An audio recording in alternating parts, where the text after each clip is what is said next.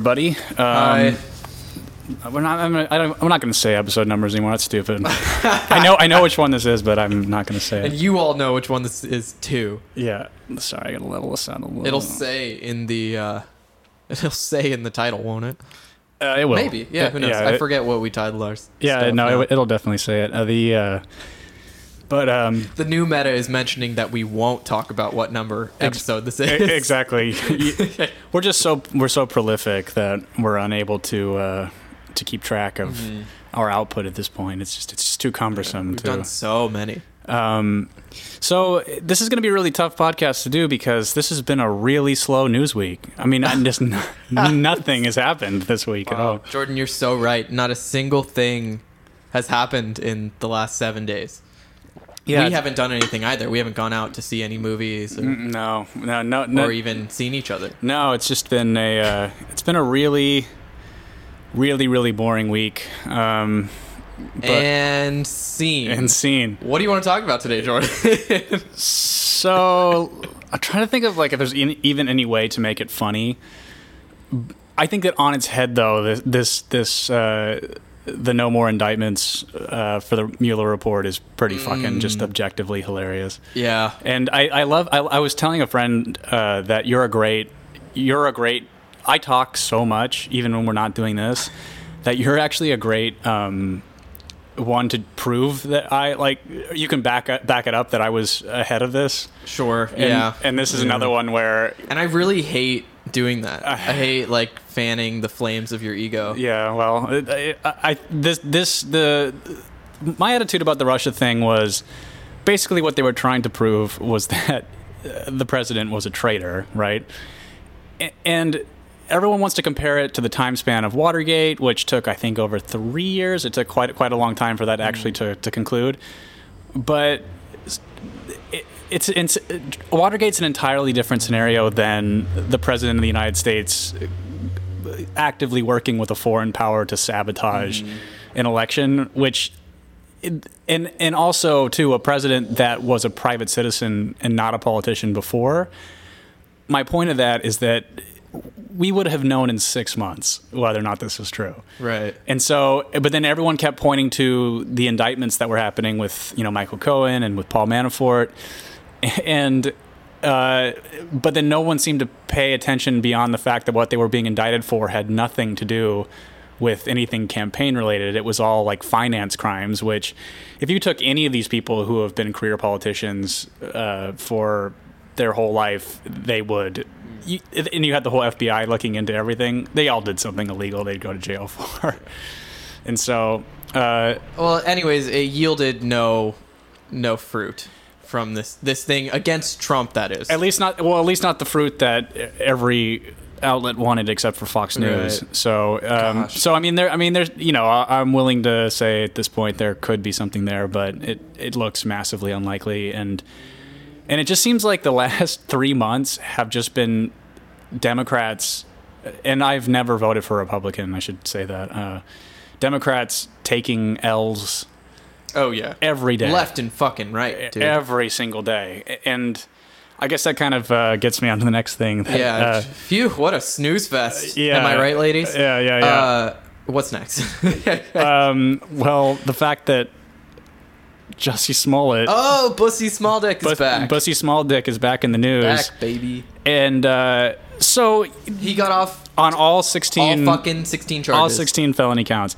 And what I find so interesting about this is not not that it happened. I'm not surprised. In fact, I think that I mentioned on the Bussy Small Dick um, podcast that I would find it hilarious if nothing happened to him. Yeah. And so, like all of my friends who have been following this on the left or right were outraged over this. I found it so fucking funny because he now has to play this part that someone attacked him Right. but right. but has no curiosity as to where these attackers are because They it's aren't real. yeah Yeah, because it- it's it him. was- yeah, exactly. so I have a massive conspiracy theory about this, Oh boy. Well, Jesus. and I'm and I'm gonna and I guess just go for it. yeah, Fucking- my my attitude, my attitude is I don't really care. So like this is obviously like alleged, but so I have uh, this this is and I, ha- you know, and, then- and I'm also going to say it on record here that something, something's going to happen from this. And I, actually, I, I actually see this as a net positive in general,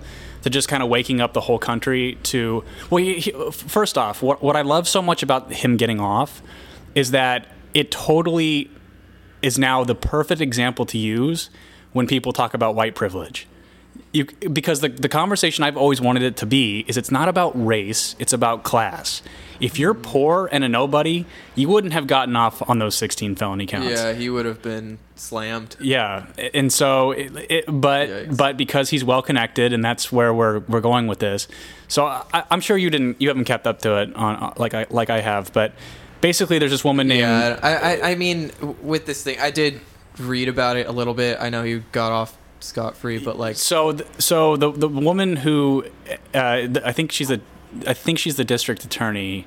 Her name is Kim Foxx, uh, and she's massively connected to his family, and then also to um, uh, the Obamas, and then so so much so that she had contacted one of Michelle Obama's aides, this woman named Kim Chen, I think is her name. Uh, and they and because of a FOIA request, Freedom of Information Act, they were they had, you can see the text messages of them both communicating about trying to get this sentence uh, scrubbed. And so there's already gears in motion, and and Rahm Emanuel and uh, and the Chicago Police Department in general are so fucking pissed. of course they are. I'd be mad too. And also, what's made them even more pissed is that now Jussie Smollett is threatening to sue the city of Chicago. What a fucking joke. His- his when hu- they concluded that it was a hoax. Yeah, Fucking. his hubris is just is, is just I think I literally I legitimately think that he's he's a, a mental patient like so, something is serious. Well, didn't his with- team or whatever like release a statement there that just like confirmed that he was a victim of a hate crime after the fact? Oh, that- yeah. yeah. That's just so ridiculous. Yeah, and we then- already knew it was a hoax. and then now that he's and then now what's funny is now that he's been you know cleared of or not cleared but he you know so that's the crazy part too so he these these 16 felony counts got dropped however however uh, he, if you're innocent you don't have to pay your bond but the, but the city forced him to to uh, it's ten thousand dollars they made him pay that and he still had to do community service Yeah. uh, which the community service was hilarious because it was at Jesse Jackson's some foundation, and you see him just like chumming it up with Jesse Jackson, and like that's what it was. But here's my Great. massive conspiracy theory. yeah, let's And I think- everybody strap the fuck in because Jordan is uh, unpredictable. I think that this all comes back to Kamala Harris. And I think that her plan, so we we talked about it briefly on the other one, I think, but she introduced this really, really, I call it weird uh, anti lynching bill because obviously lynching is illegal. Basically, what it was, she presented it as a um, symbolic gesture of a failure to pass a law, you know, I think in the 1930s or 40s or something along those lines, maybe, maybe a little later than that. I don't, I don't know the exact timeline. Uh, but also inside of that bill was all these really strange, redundant LGBT protections uh, that had nothing really to do with the history of lynching in this country, which was mostly relegated to black folks. And so a lot of the black community was pretty incensed about it, that it was sort of weakening this like symbolism of this bill because she interjected all this other stuff into it. So this is where the conspiracy comes in. I, I think that she coordinated this with him uh, for him to do it because it was the it was the perfect thing for her to launch her campaign platform off of. So the bill gets passed unanimously. This event happens, and then if it were real, or at least it wouldn't have unraveled as quickly as it did because he's so terrible at planning something like this. I think that she that would have been her chief campaigning uh, angle. Okay. Where is there any evidence for that connection though? They're friends. Um, Really? Yeah. There's pictures. With, there's pictures of them don't like together. um, also, uh, she's really connected with obviously the Obamas. She's really connected with um, his family. Uh, so that there there is a lot of connections. He's been to a lot of her events. Uh, she was the first one to come out and condemn it in a tweet. uh, the first like public figure, or like not the first public figure, but the first politician. Um, it was either her or Cory Booker. But but the funny thing is, Cory Booker also wrote that bill with her. We mentioned that in the first Bussy Small Dick podcast. Yeah, so I guess this is like the Bussy Small Dick addendum. But even if my conspiracy theory isn't correct, some something th- this is a conspiracy. I mean, it just it just I, I think that you can say that objectively. The Yeah. fact that he got off, there's something there's some fuckery going on that is Sure. And beyond. I think everybody agrees that there's fuckery in that. yeah, He shouldn't have gotten off, but I mean, I mean, you expressed this already that like there's more. Eh, so we are all already on board. All the American people are on board that he sort of ruined this country for a solid month and left a lasting impact. Um, and so we all understand that he is bad. right. So whether or not he gets punished for it, it doesn't matter. We already all share that sentiment. Yeah. Yeah, and, and well, and, and I think I think too. I, I think that's the only thing that make like gets under your skin is how smug and shitty he's being right now. You know, giving press conferences and talking about what an asshole. Uh, he's he's just totally beyond the pale, and, and I think that he's just a legit crazy person. But and I think that whoever put him up to this didn't anticipate how feckless and stupid he actually was. Um, but you know, uh, this is also on the heels of another funny thing, which which ties into this is that the SPLC is totally crumbling. Really, what are they up So- to? What if what have they done recently? So- I know they aren't very trustworthy in in like their So terror watch or what is it? Their hate watch. Right. Well, because basically, basically, the, the SPLC, uh, what, one thing's been proven is that they have a bunch of money in uh, Cayman Islands accounts that they won't disclose the amount that it is. But what we do know is they have over five hundred million dollars, and they're also a nonprofit.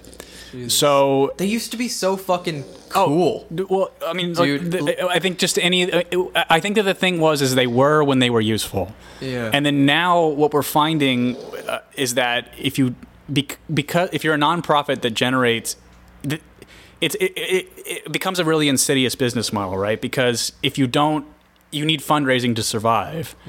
But if you don't have the the thing in which your organization was based on, which is identifying hate groups and all these kinds of things, if you're not getting if those groups don't really have any power anymore, like the KKK couldn't, you know, couldn't fill a small theater, I think at this point, and and you need to create hate in the world, you know, and so by designating the Proud Boys as a hate organization, I think is a perfect example of that, um, and not Antifa, because it all has to fit their sort of white nationalist thing. And I remember I was listening, there was an interview I was listening to.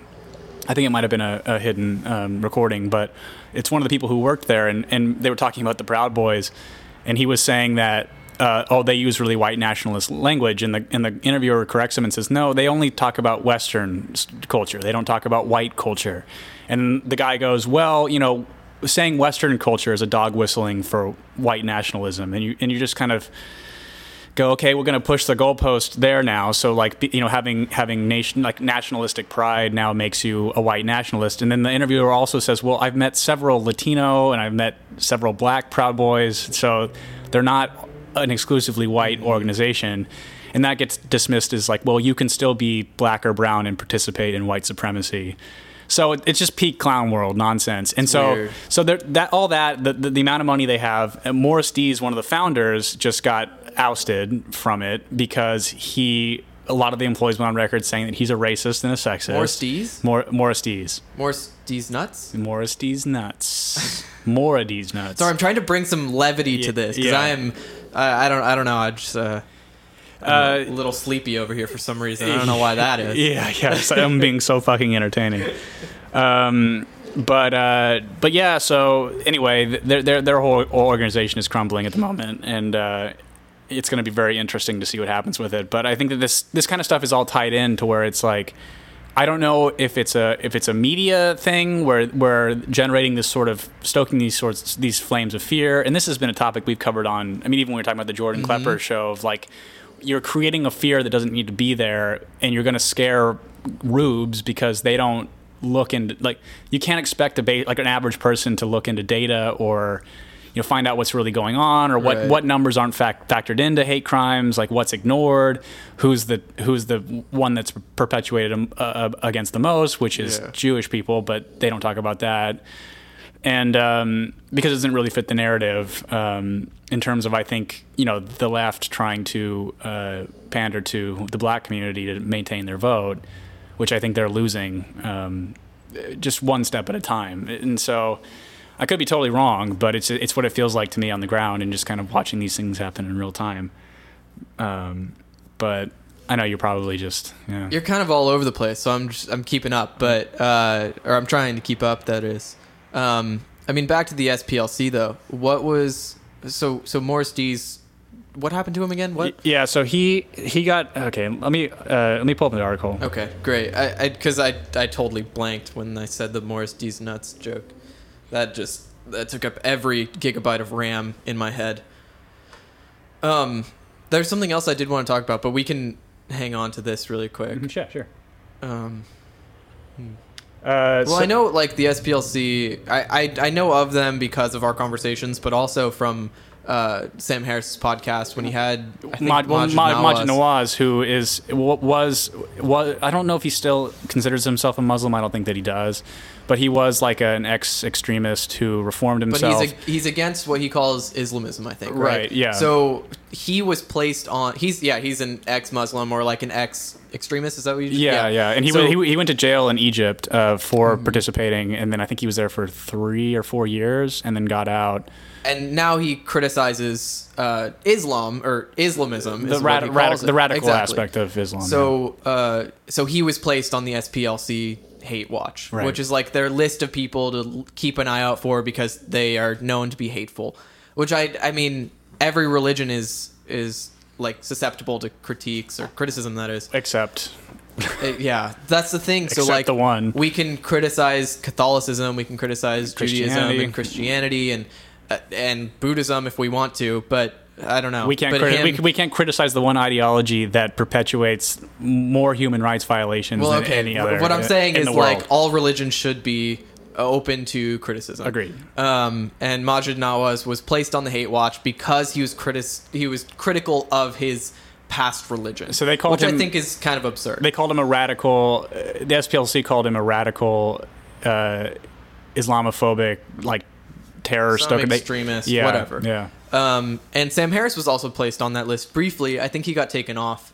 Um, but he had uh, Charles Murray, is that his name? Mm-hmm. Um, on his podcast for his book, The Bell Curve. Right. Um, which is just about differences in IQs among races. No, which no, no, was no, no. one chapter. No, no, yeah, one ch- yeah, chapter yeah, of okay, that yeah. book. Differences uh, among uh, races and IQs. Basically, one just chapter dictate why why some groups have socioeconomic. It's, Right. it's a theory as to maybe why some groups seem to suffer from socioeconomic problems more than others. That's, Yeah. that, that was really all. one was about. chapter out of how many like 20 Yeah. something like that anyways so charles murray obviously was he was placed on that list the hate Mm, hate mm-hmm, watch and then sam harris had him on his podcast uh, when it was still called um, waking up Yeah.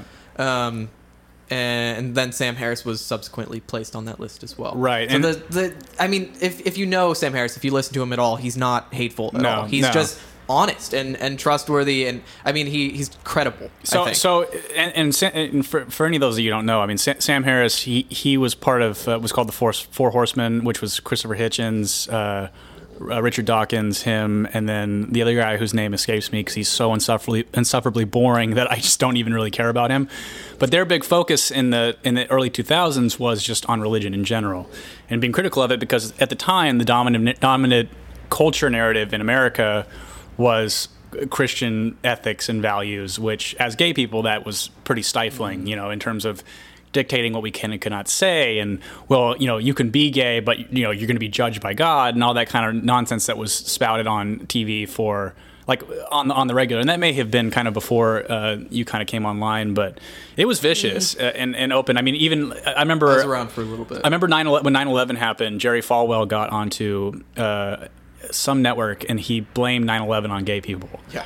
And so that was normal. Uh, and he didn't lose any power or influence for saying that. So, it, like, I think that people don't recognize how quickly uh, the metric changed and the, and what what was dominating culture um, shifted. And so, but uh, but but concerning Maajid Nawaz, he sued the SPLC and won, and he got three point five million dollars.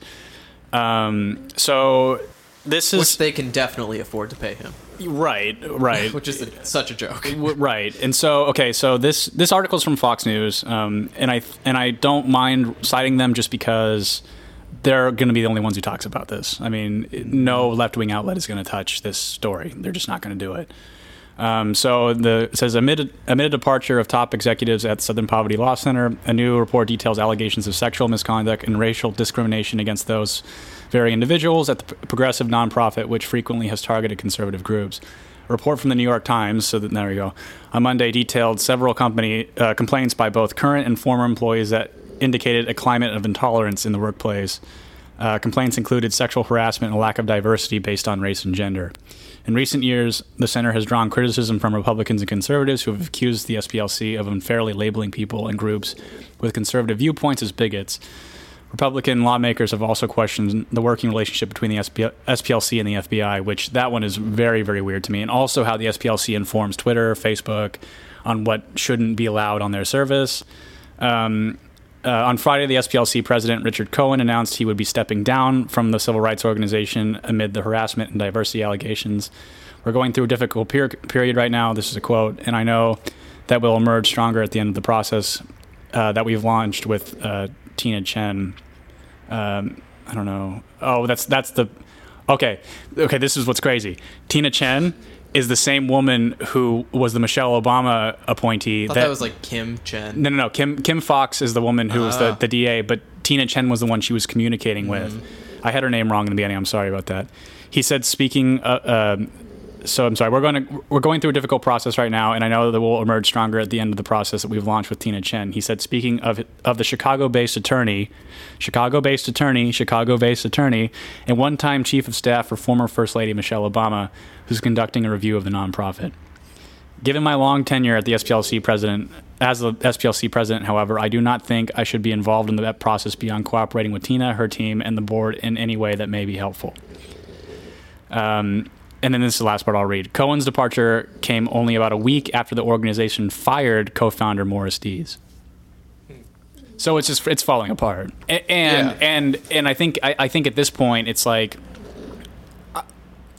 I just think that it's going to be another massive blow to all of these sort of establishment Democrats and like the narrative they've run on for so long that we're all, you know, racism and bigotry just increases every day. You know what this reminds me of? So on on campus, there's always these fucking tents of of like people trying to get me to sign up for something. And I was telling you, this is unrelated. This one, somebody asked me to be part of a blood drive, and I'm like, fuck no, I can't donate. Yeah. Leave me alone. Yep. Um. Anyways, but uh, I don't know why this reminded me of it, but the the end malaria now people were on campus, and I previously did not have a problem with them. Fucking end malaria, good. The thing is, they asked me so many times to donate that I ended up just telling them, "Oh, I've already donated on the website." Yeah, yeah. Which is like I felt very guilty about until I looked up End Malaria Now and it has like a 1-star rating as a workplace. So people hate working there. It's very similar. They don't to, pay you. It's similar to Greenpeace. Like uh, it's, it's, like the worst. It's such a joke. And now the next time I see them, I want to ask the people because it's always the same two people. It's this guy and this this girl on campus, like handing out flyers, soliciting donations and stuff. I want to ask them if they were paid for their hours driving because I know they aren't local, Mm-hmm. and uh, if they're even paid to be on campus. Because everything that I look up for End Malaria now, it's like nobody has any idea what they're doing, nobody's getting paid for anything, and management sucks. And so that's every single review that I've seen. It's like one star out of five. Um, so now I don't feel guilty about not donating money, about lying about donating money to end malaria now, because those people have shitty lives. Well, not shitty lives. They have shitty managers who are like not paying them, or a shitty company that's not paying them.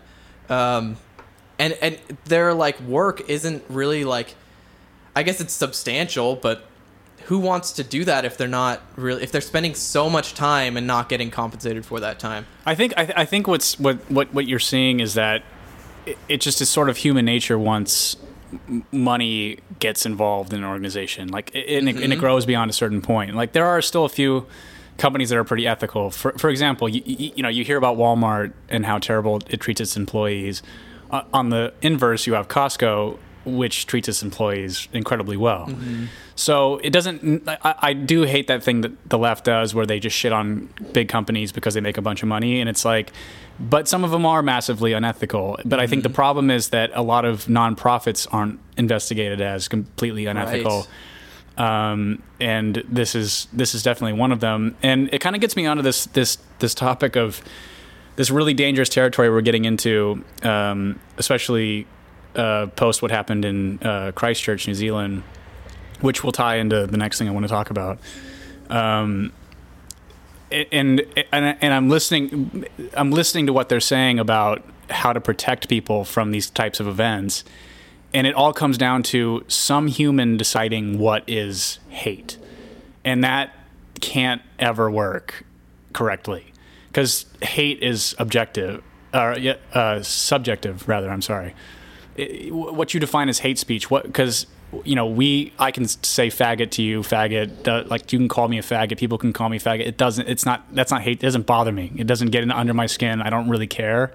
But there are really fragile people who even the utterance of that word they just shrivel up and want to die. And so eh, you know i think that obviously if I ran an organization organization like that where I was deciding what hate speech was, it would be very different than the person who really takes offense to that word. So you can't appoint an arbiter of language because it's it, it, it goes against, I mean obviously the First Amendment it goes against all that, but, at the same time it's like it's a it's a really ugh, I hate the term slippery slope, but it, but it just is, you know. Right. Well, with this thing in Christchurch, I don't think uh, I don't I don't think this determining what hate speech is argument applies to it because there was violence behind his hate, Mm-hmm. which is totally different from being like, oh, this person said something, let's deplatform them. Um, I think that Christchurch shooting is a separate event. I don't think we should say. I don't think we should we should say that there was no hate behind that attack. No, no, that's not what I'm saying at all. Uh, what I'm saying is that so I, I you know, it, this is what's crazy. So I read his manifesto, uh, most of it, Right. and basically it's like every uh, psychopath's manifesto. It, there's some unfortunate truth to it, and then it turns into like psychotic rambling. That's kind of how even uh, uh, Ted Kaczynski, the uh, the mail bomber, which was before both of our uh, time, but uh, his manifesto is just about how technology is going to destroy us and. Uh, he just wanted to be left alone in, in the woods, and he was brilliant. He was like a crazy, uh, I think he was an MIT graduate. I, he was a brilliant dude, but just kind of lost lost himself, you know, and uh, started to do these horrible things. And I don't think that this dude was um, in, intelligent like this guy was, but at the same time, what he wrote in it was saying that I'm doing this to cause division in this territory, meaning it'll further fracture each sides the ones who want to protect free speech and free expression and be able to criti- criticize Islam um, which is a ideology that's ripe for criticism. Every ideology is ripe for criticism. Um, but now what we're seeing in New Zealand and also kind of the ripple effect here is there's a sensitivity to they keep talking about how marginalized this group is even though it's the second largest ideology in the world and it's growing more rapidly than any other ones so it's like globally they're not a minority but uh, there's a the, the, but they're but I think the reality that we have to face is that someone who is fundamentally any religion is not compatible with gay people at all. And so, and we've already seen this in in uh, in, in Birmingham, England. I think it's Birmingham. Uh, they were teaching uh, very. I mean, I'm not really into teaching gay stuff in school in schools like to young children, but it, but it wasn't like sex. It was just kind of like, hey, these people uh, exist, and they might look different because blah blah blah blah blah. You know, same sex relationships, and the two groups that united to pull their kids out of school and protest it were the Muslim fami- families and the fundamentalist Christians. And so, if they're uniting on this issue, I think that it'll be harder and harder to ignore that this ideology is incompatible with progressive values. Yeah, let's separate this. I think we're still tied a little. I think there's still a string following us from the Christchurch shooting. I don't think this is this is an argument we want to make in relation to the Christchurch shooting. Uh, right. But, but the, the only reason I want to tie it into that is because what he said in the manifesto was that this is going you're gonna you all are gonna react this way to it Okay. and this is what i want you to do and we're doing exactly what he wanted us to do which was so division uh, stop talking about these problems which then makes the people who like us who are gay and like see these glaring problems um, but would never obviously incite violence or even think about that. But it, it, it just keeps the goal from him was to stifle discussion, deplatform people because of that event, and and it would just make people more angry who are irrational and not like us, who will then commit more violent acts because they're being ignored. And the only reason why I focus so much on that issue is because um, I owned this message board and uh, it was basically like a free speech haven, meaning it was full of really atrocious, totally politically incorrect jokes, uh, gifs of gay porn. I mean, just it was just it was chaos, but it was private. Um, so everybody on there was anonymous, um, uh, and we didn't let any outsiders in unless they were vetted by another member who would recommend them. So, because I didn't really have an interest in growing it, it was member supported. We didn't run advertisements or anything like that. So we got a we started about two days ago. We started going to visit the forum, or I, I clicked into it, and I used Google Chrome as my browser. And it got I it would I was greeted with this huge red screen that said this site is unsafe because it is known to uh, be a phishing website, uh, P H I S I N G, like stealing credit card information. And then also they're running deceptive advertisements, which we don't, we never have ran advertisements, uh, and we and we can't anyway because we're not public. So even if we did run advertisements, they don't allow you to keep the forum private and then run. It just doesn't work that way. So we were totally member supported. Um, so we so then now I wake up this morning and the website is totally nuked off the internet. It's it's gone. So and it's and, and whoever was behind this foobarred the website so badly that even our backups that we had that we could restore and maybe go to a new hosting service are completely destroyed and unsalvageable. So effectively, the website has been killed. Um, and we have a few theories as to why. We think that we may have accidentally let a bot in uh, that we thought because like normally what we do so in our in our queue our member queue there would be tons of accounts. And you could tell which ones were bots because the email addresses would look weird. They were like and then you would check the ip address and if it was like a proxy or something from russia or, like or some other weird area we would just deny it. Yeah. but we may have seen one that came close and then just let it in Right. which was a mistake. I don't i never typically did that but we had four different people that were allowed to approve members. Um, and I think our, our our running theory at this point is because we were actively sharing the uh, video that the Christchurch shooter um, was uh, th- that he had live streamed onto Facebook, which isn't illegal here. In, in in New Zealand, they've made it illegal to even share the video, which I find massively troubling uh, because the video is super disturbing. Um, I didn't watch it, uh, or I began to, and then I'm like, I don't want to see this, and then and then clicked out of it. But at the same time, it's completely newsworthy, and we live in an age where you can't control these things.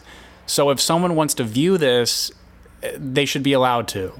You know, you know what I mean? Like, and so, and and how is it any different than watching videos of drone strikes or or whatever else? It's like th- this one has been specifically targeted as I, I think because it was so odd that in the way in which he did it and kind of what I, I don't really know. I, don't really know what what makes this one different than you know. I, ever since I've been on the internet, there was facesofdeath.com, which was just gore pictures and videos of fucked up shit, and then there was rotten.com, which is the same kind of shit. Uh, these things have always existed, and and um, I have a morbid curiosity about like quick deaths or bizarre deaths. So I'll, I'll I like those kinds of not like, but I'll um, I have a just how fragile the human body is is very interesting to me. But like anything slow or like a massacre, I don't want to see any of that shit. It's not or children. That's all stuff that I don't want to see. But sometimes it just it we do. I, I think it's important as humans to know how delicate we are, and because I think that we get a little ahead of ourselves and we think we're invincible and you see how easily somebody can die, and it just kind of creates this sort of morbid fascination in your head.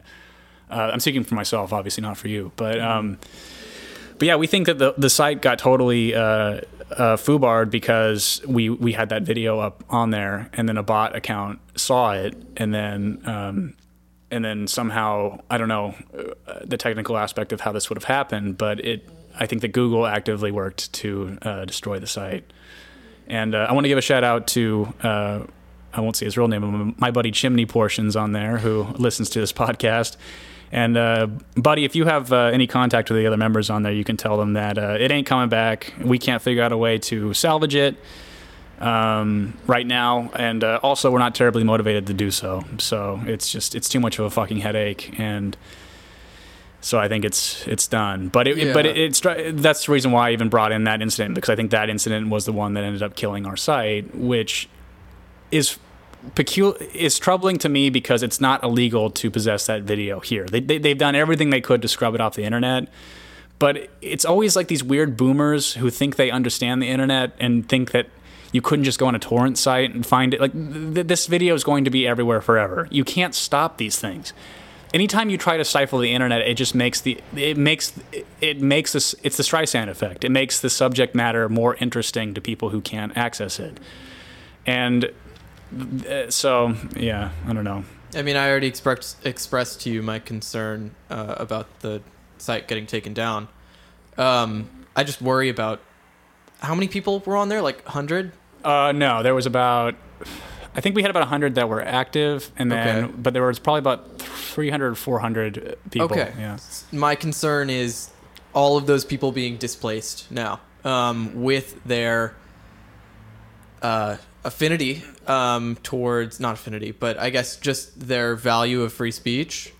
That forum was probably a very, very important outlet for them. It, it was even for me because what what it basically was was we live in a society in which you have to think before you make any kind of joke uh, in public, uh, which sucks. Uh, you know, we it's just it, it's a society in which it's not really fun to live in, having to kind of constantly censor yourself, and so to have an outlet to just make really acerbic like and again too like they would make super super super intense gay jokes at me and some of them were funny and some of them weren't and but i was never offended or butthurt except for one person that i ended up getting rid of because he clearly had some issues but most everybody on there were want people that if you were to say hey i took this personally please don't do that anymore they'd all be like oh shit sorry i won't i won't do that again you know but but yeah, so it it, it just it, it struck me as I think I think you're right. I, I do wonder uh, what a lot of them are thinking right now because I have no way to get in contact with any of them. Right. They've been di-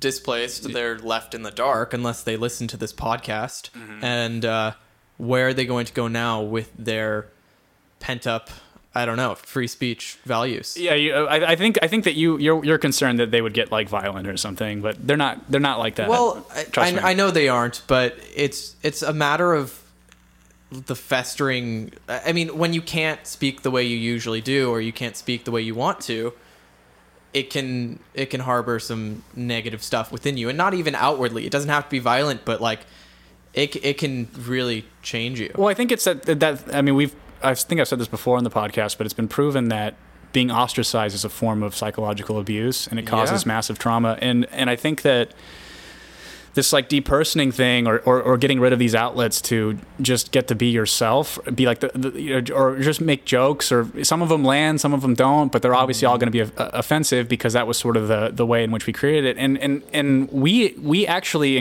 we created the website initially as a backup uh, to another board that we kept getting banned from for making jokes like this. And so but then it exploded you know in terms of being private. So i mean 400 members when you're only letting people in that are vetted is pretty large of a community. Um, it's not huge but it's you know it's but it was it, i think that that people's hunger for just being able to say whatever they want is we're we're starving for that right now because everything is be, like thought crime anything everybody is so stifled and, and beaten down by what they're told they cannot do by people like the SPLC who are manufacturing hate and division and everybody when in reality if we can all stop taking ourselves so seriously and laugh about the ways that we're different it was what was sort of the uniting force of comedy when I was growing up. Um, if I hear a funny gay joke and it's delivered by somebody that I know has good intentions, I, it's hilarious. I, I have no issue with that kind of thing. Um, nothing Kevin Hart said offended me. Right. Uh, but the whole world was outraged or pretending to be. I don't really know what the, the reality was on that, but it's just a very strange. Um, it's a very strange uh, reality to the whole thing, and uh, I don't know. Anyway, um, we'll, we'll move on. Okay, Uh, well, can we talk about the Truvada thing? yeah. sh- yeah. okay, so I- mean, I I wanted to bring this up because I saw this on uh, I saw this article today. Um, so Truvada is a, a prep drug, so it's like a prevention for HIV transmission, um, and prep is just the generic uh, name for this drug. Um, so Truvada is owned by a company called Gilead, I think is how you pronounce it. Um, but several, I think it was like six years ago, I think is what it said in the article. Uh, the uh, the CDC, so the Center for Disease Control, uh, patented PrEP and and and this drug once. So it was being used. Uh, I think Truvada was being used as HIV prevention in some other animal primate. primate. Yeah. So they figured out, or they they proved that it would work in humans, and now it's it's Truvada for humans. Um, essentially, the the CDC patented, allegedly, they patented this drug uh, for uh, this company Gilead to produce. Um, it has been six years of this drug on the market uh, for this like prep service, uh, I guess. So having like a monthly supply of uh, of prep medication to prevent the spread of HIV. Gilead, the company that owns Truvada, has not paid a single amount in royalties to the CDC for the six years of business that they've done with this drug, uh, which amounts to I think three billion dollars. Um, it, but also, I- so I mean, I'm kind of outraged about it just because HIV, the the number of like infected people per year has not gone down since Truvada has been Has it not? I. I thought I heard that it, it, it, it had. very very slightly. Okay. So uh, it stayed at about four. It has stayed at about forty thousand infections a year for I don't know how many years, um, but at least for the last handful of years. So even with Truvada on the market, HIV infection rates have not gone down, but they're still making. They've still made three billion dollars. Uh, but I was also reading in that article. I I forget who, who wrote it, but um, it it costs so people are paying two thousand to three thousand dollars a month to have a monthly supply of Truvada, when it costs six dollars a month per person to make. It's fucking absurd that that they're making all this money. First of all, making billions of dollars, and also not paying royalties back to the government that gave them the original fifty million dollars to fund this research Yeah, the grant. Yeah. so uh, all of this money is going to Gilead. None of it is coming back to the American government or the American people, Right. which is just Which were the ones that uh, footed the bill for the research. The exactly. place, so yeah. we footed that bill, and now all of these people. So Truvada is very scarcely available in places like the South right now, um, and it's because of this inaccessibility. Because they're selling it like uh, uh, for two thousand dollars a month, no one can afford that. No. no one can afford that uh, as a medication. So I'm, I'm, I'm just I'm like really mad about this, and I, I want to get your input on I actually am. I'm a bit. Uh, I'm a bit relieved. Well, not re- relieved's not the right word. I don't know how to explain it, but like I feel slightly vindicated. I, yeah, because you had a like a discomfort about Truvada. Yeah, well, I mean, uh, so um, I got into a heated argument with this kind of powerful LA gay person about this um, because my point, I think, I think he missed my point was. My point wasn't that I didn't see it as a positive thing. I was just troubled by watching gay people use that as like, oh, well, I'm taking this so I can have unprotected Just, sex. yeah, now absolutely raw dog it with and, and which which and then now we've seen a rise of other like you know like antibiotic resistant I think chlamydia right is that the, Mm-hmm. I I don't remember. yeah it, but but all, but all kinds of uh, Right. all kinds of crazy and all, all the other STDs are going up because obviously not wearing a condom doesn't protect you well I mean I mean even a condom can't protect you from herpes and shit but I mean it's it just fucking wear one if you don't know the person because you know what's the point of taking the risk and so Yeah. Uh, so to hear, because his big argument was that this could be what ends, uh, you know, HIV as we know it, and so it, it- But now to hear your numbers, it sounds like So it's not has really that effective. Stayed uh, steadily at about forty thousand infections a year. But do you think that that's okay? So, but I, I would again, I don't have these numbers in front of me, and I'm not really sure if they even exist. But it, it- has it gone down in the gay community? But it's still high because of uh, intravenous drug use. It's certainly possible, but wouldn't being on Truvada still prevent you from contracting it Yeah. if you were using yes, but they're not. drugs? But but heroin users aren't going to take Truvada. exactly, Yeah. but very few people are going to So take some, Truvada. somebody who's going to share needles isn't worried about taking mm-hmm. Truvada. They've they've got a very singular priority, and that's heroin.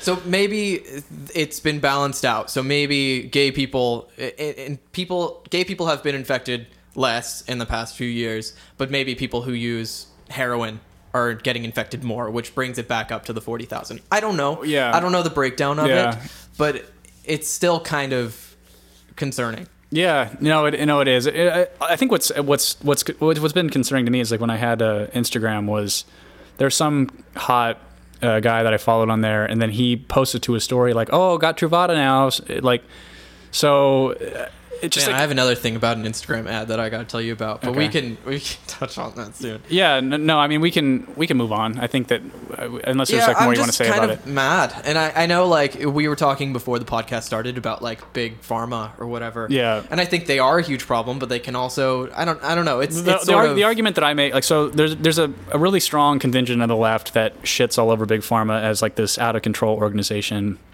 that, uh, you know, it's all about greed and, and, and, and things like that. But one of the one of the crazy things is the amount of money they, the United States develops all of these drugs that are amazing and life saving that are then sent off to other countries, and we're we have the ability to do that because we can we can fund the R and D because these companies make so much fucking money.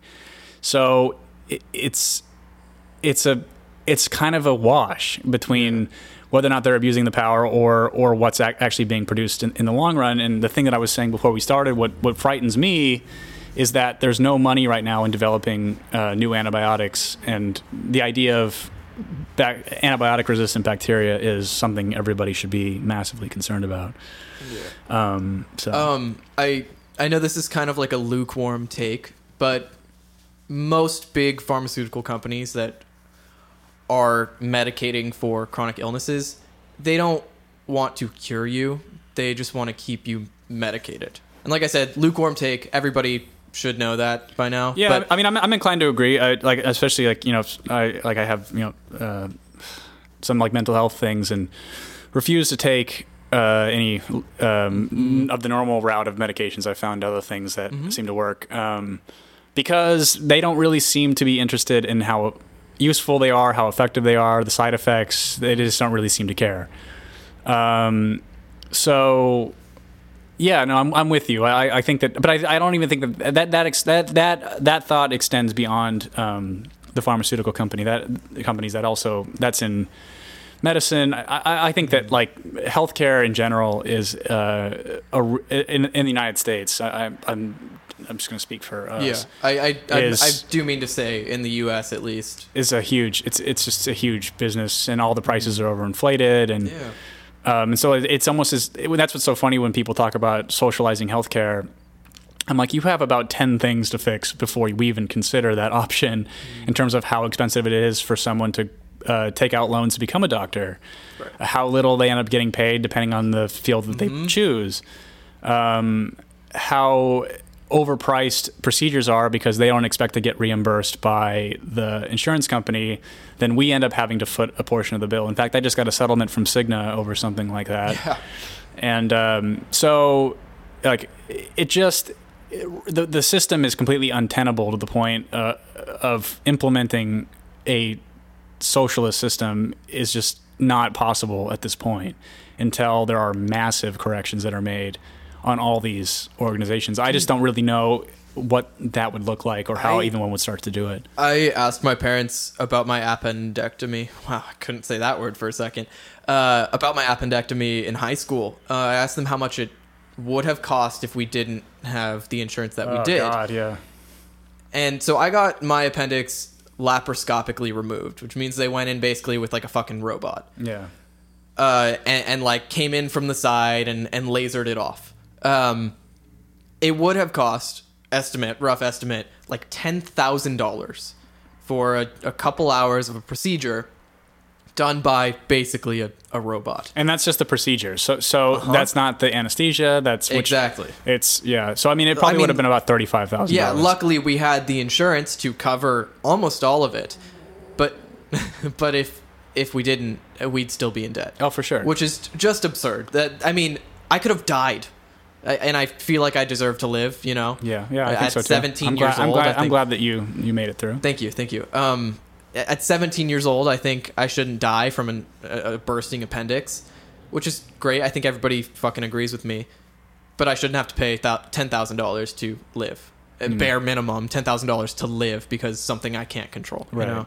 Um, anyways, I want to talk of so fucking this. I saw this Instagram ad to go off of the like. I saw a bunch of Truvada ads before I saw this article um, in the past couple months.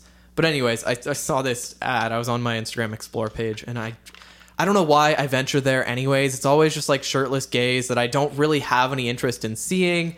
Like I, I just I can't stand it. Anyways, I saw this ad and I was like, what could this possibly fucking be? But it was like some Instagram influencer promoting a product. Oh, It was a remote control vibrating butt plug that they were advertising on their Instagram. And it was like this Latin American influencer, which was very bizarre. It was all in Spanish. I watched the whole thing and I was like, how can you possibly do this and still have a soul? Mm, yeah, You know? yeah. So he fucking God, it was so horrible. He was he did a video, so he did like half of the video talking to the camera and like holding up the butt plug or whatever and like the remote, and then the other half of the video was him using it on his boyfriend. Hmm. Which was just like can you put that but also it was so obviously fake. Of course, yeah. But how can you even fake that on Instagram? How can you do that, have a soul, and also stay on Instagram without getting kicked off? I just like it was so absurd. I, I I hope I never get to that point where I'm advertising a remote control vibrating butt plug. You know, you know what's so you know, you know what's so interesting is so uh, I created that secondary one that I don't I only follow you on pretty much, and uh, And Shawn Mendes. and Shawn Mendes, yeah, yeah, yeah, and uh, on the explore page, I just I'm now noticing the sheer number of influencers. It is It's it's so insane. There are so that- that's all it is. It's just it's all these it's all these lifestyle blogger turds uh, who. I, I don't know. We've already we've already covered. Yeah, this. we have. Yeah, so uh, we're we're at the 50 minute mark, so I want to talk about us, and then we'll close it out. Ooh. Yeah. Yeah, I love us. So- I love our relationship. Yeah, our It's relationship, really- it's or very- excuse me, our friendship. Uh, yes. Well, yeah. Right. 'cause best we don't want to be gay. um, so we're just gonna we're just gonna do spoilers, so that you can just end it here if you don't want to hear this and you haven't seen the movie. Mm-hmm. Um, Bye if you're leaving. yeah, it's nice to see you. Thanks for or see you, hear you. None of those things actually happen. Uh, thank you for whatever. Fuck it. um, uh, so, uh, what was your what is your initial thoughts on the movie? It was an average horror movie for me. I I was entertained the whole time. I don't think there was a moment where I was just like, "Ugh, come on." But you know, it wasn't extraordinary. Mm-hmm. Yeah. What about you? Um, I thought it was. Uh, okay, so what I appreciated about it was that it was someone who took takes the horror genre really seriously. Because like the last two Yeah. movies that he's made have been horror. And it and they're they were both very very very competent, but it's like this thing in which he creates premises and then doesn't know how to make them interesting. So in us, it was the most so w- when the movie starts out and you don't see what so, so the, the movie starts out as uh, lupita nyong'o is a little girl uh, she goes to this uh, uh, beach in kind of an un they said Santa Cruz. but it's not really i think it was sort of an imaginary california town like i think Oh. but they're just calling it santa cruz because santa cruz doesn't have anything like that there They have a boardwalk. uh, do they with a, with a roller coaster It's kind of like the Santa Monica Pier. well maybe maybe i'm unaware i've been there many times i don't recall this so Yeah. I don't know. I don't know what I missed, but but anyway, it doesn't matter. It, it felt like it was sort of just like a whatever town. It, it didn't really matter where it was supposed to be. It was just supposed to be America somewhere. Um, and then sh so she, then she goes into this. Uh, she walks. She kind of sneaks away from her parents, and she ends up in this Hall of Mirrors type place. Ends up running into a doppelganger of herself at five years old, and then it cuts away to the present day. So the second I saw that scene and they didn't show you what happened to her, I knew that the doppelganger had switched her out at that point. Right, So right. instantly, the the climax of the movie, which is with that Lupita Nyong'o that we know that isn't the dop or we think isn't the doppelganger, is the doppelganger the whole time. Uh, so that twist was a million miles away. Like you, you said that you saw it coming uh, just Im- immediately. Um, the other part of it was that it was super stylistically interesting, shot really well, cinematography was great, but they set up all these concepts that could have made the conclusion of it be or uh, the conclusion could have had so much more impact if, if they had followed some of these threads. Um, one of them, for example, is there's a scene in, in the movie where her, uh, her son uh, is interacting with his doppelganger and finds that he can mime and get the doppelganger to then mimic his movements. And this is kind of mentioned later on in the movie that the, there's a very vague description that the government created some underground thing in order to try to control people. Right, it like right. and I don't I'm somebody who hates expositional dialogue or explanation, but it needed a bit more of something some explanation to have it have some more substance or weight to it. Um and then so the the the son is able to kill his doppel- doppelganger by backing up and then the doppelganger uh, mimics him and then walks into fire and dies um, and that idea is never explored again, which would have been great to use because then you can paint the uh, people who live underground, which that's that's the crux of the story. Is the doppelgangers are uh, everybody in the United States has a clone version of themselves that's underground and was part of this vague government conspiracy to control us, which is never uh, explored. Um, and the the crux of the idea is that it's kind of like a, a class divide issue, which I think is important about talking about more so than race. I think, like we said, kind of in the beginning, is that class class is really where the focus should be in terms of how people are treated, um, and not really your immutable characteristics, because there's really there's just no point of focusing on that anymore. I don't think. Um, maybe to some small degree, but not not as much as class. Like money, things that give you privilege are not the things that are ever talked about. Meaning money, your family, your education, having both parents. Uh, height is shown to be a big one. Like CEOs are rarely under six foot. Um, how attractive you are.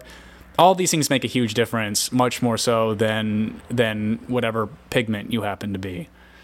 Um, but they just never really. So what they could have done is like if if if they were able to truly mimic the each other, and it was these they were kind of.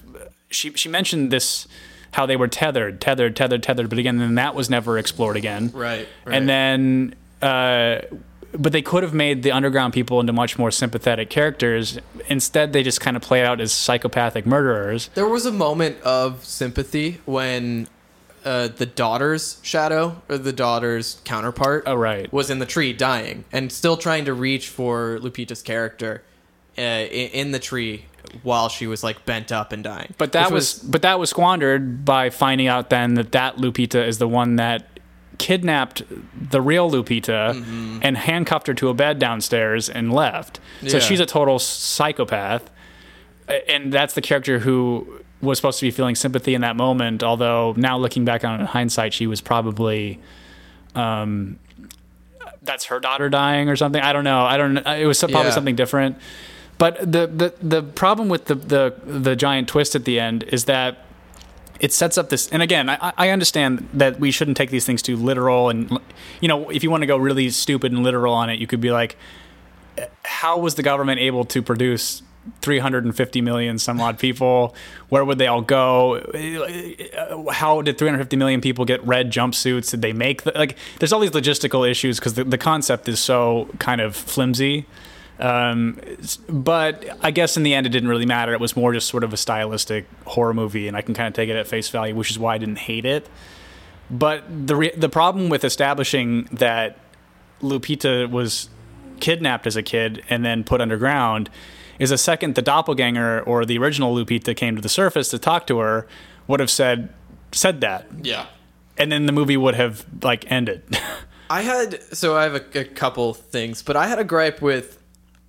I don't, know. I actually had this conversation with my speech professor, um, and uh, he, he was asking what I thought of the movie and like what problems I saw. But I think Lupita is, um, gosh, I, it's so hard to discern because like her counterpart or her whatever. So, underground Lupita when she speaks in the overworld, when she comes to confront the other Lupita, um, her voice, Yeah, that was distracting. her voice was distracting, but also. Why, Why? would why would she not have A normal a full voice? right. Because she was a normal human. She wasn't a shadow Right. underground when she was born. Yeah. So she should still have some sort of vocalization from when she was five years old. I mean, know? so the, I, I thought of a way to explain that away in the sense of like, so this would have been, you know, 40 years passing, I assume, is kind of the time. No, it was that, What? yeah, 80. So 40 years would have passed. between her being young and Yeah. no, not that long. Yeah, it would have been, it was like 1986, so about 15 years. It was 1986. yeah, in the beginning. I think something around mid 80s, yeah. And then, oh, I thought it was the 90s. no, no, no, no, no. Uh, no, Hands Across America was the 80s, yeah. Oh, jeez. And um, so I can understand that if she was underground for that period of time, uh, she would probably adopt a weird affect. No one else can speak down there, so she's got nobody to practice language with. Right.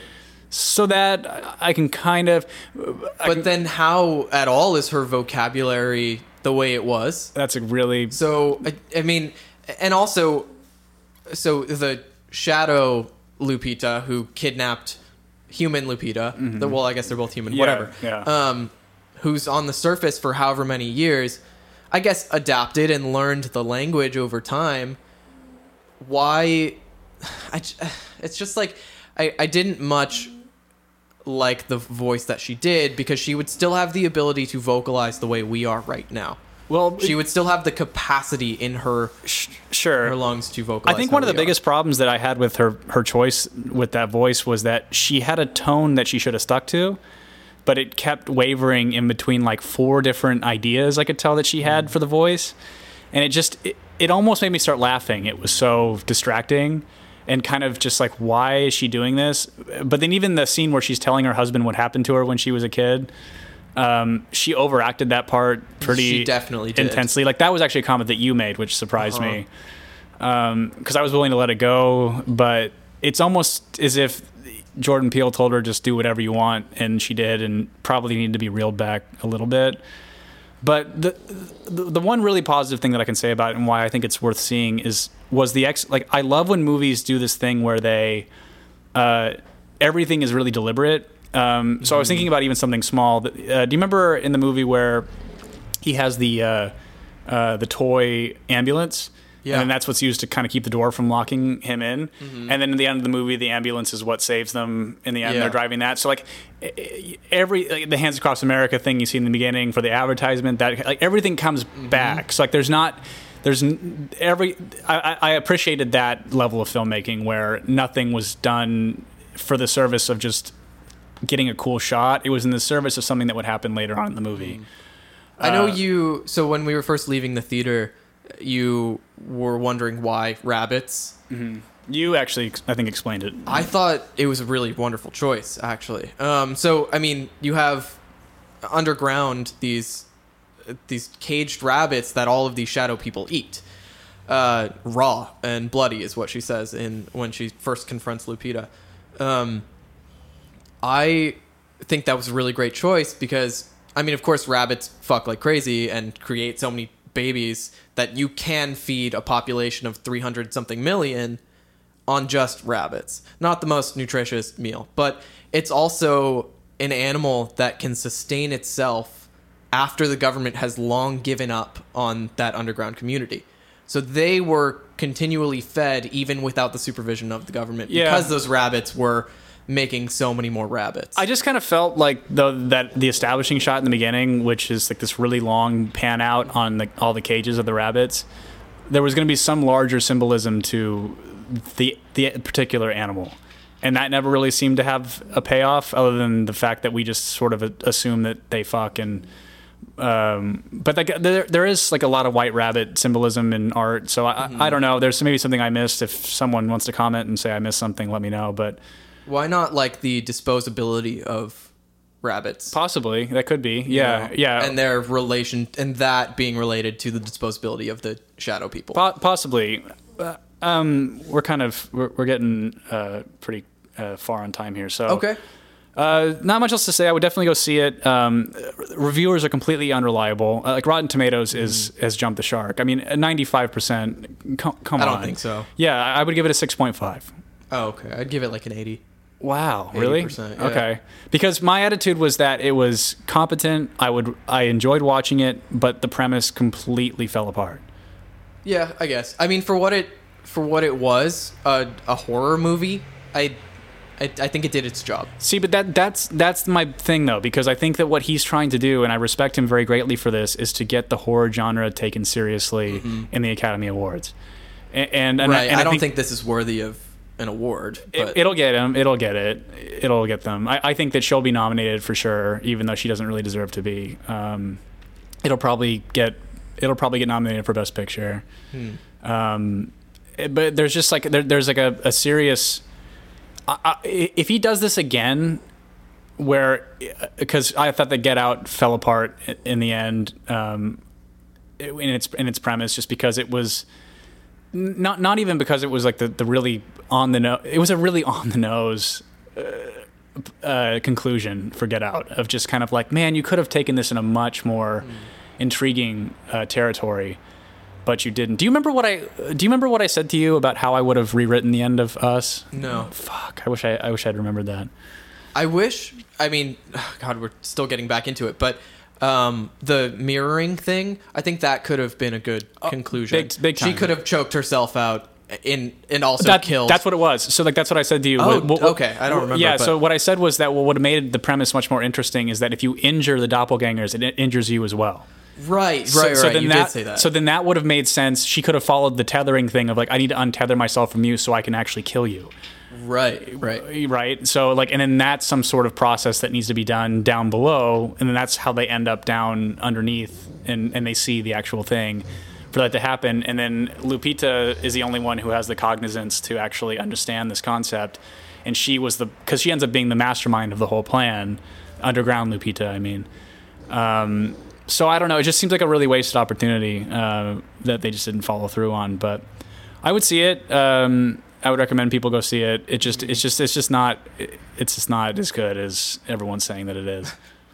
Um, and I think that there's just kind of these like a really low expectation on, on uh, Jordan Peele. I think he's got like that sort of, he's like got this weird. Uh, kind of lefty uh, like power armor that nothing can pierce and so he's kind of in this thing of he can do no wrong even though uh, the the premise failed. I mean, it, it just kind of it failed to deliver on a really interesting start of the movie. I felt so. Okay. Well, sorry, this one wasn't very funny, guys.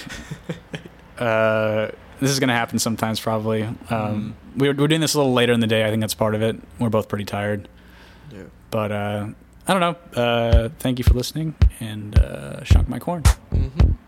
Bye. Bye. Thank.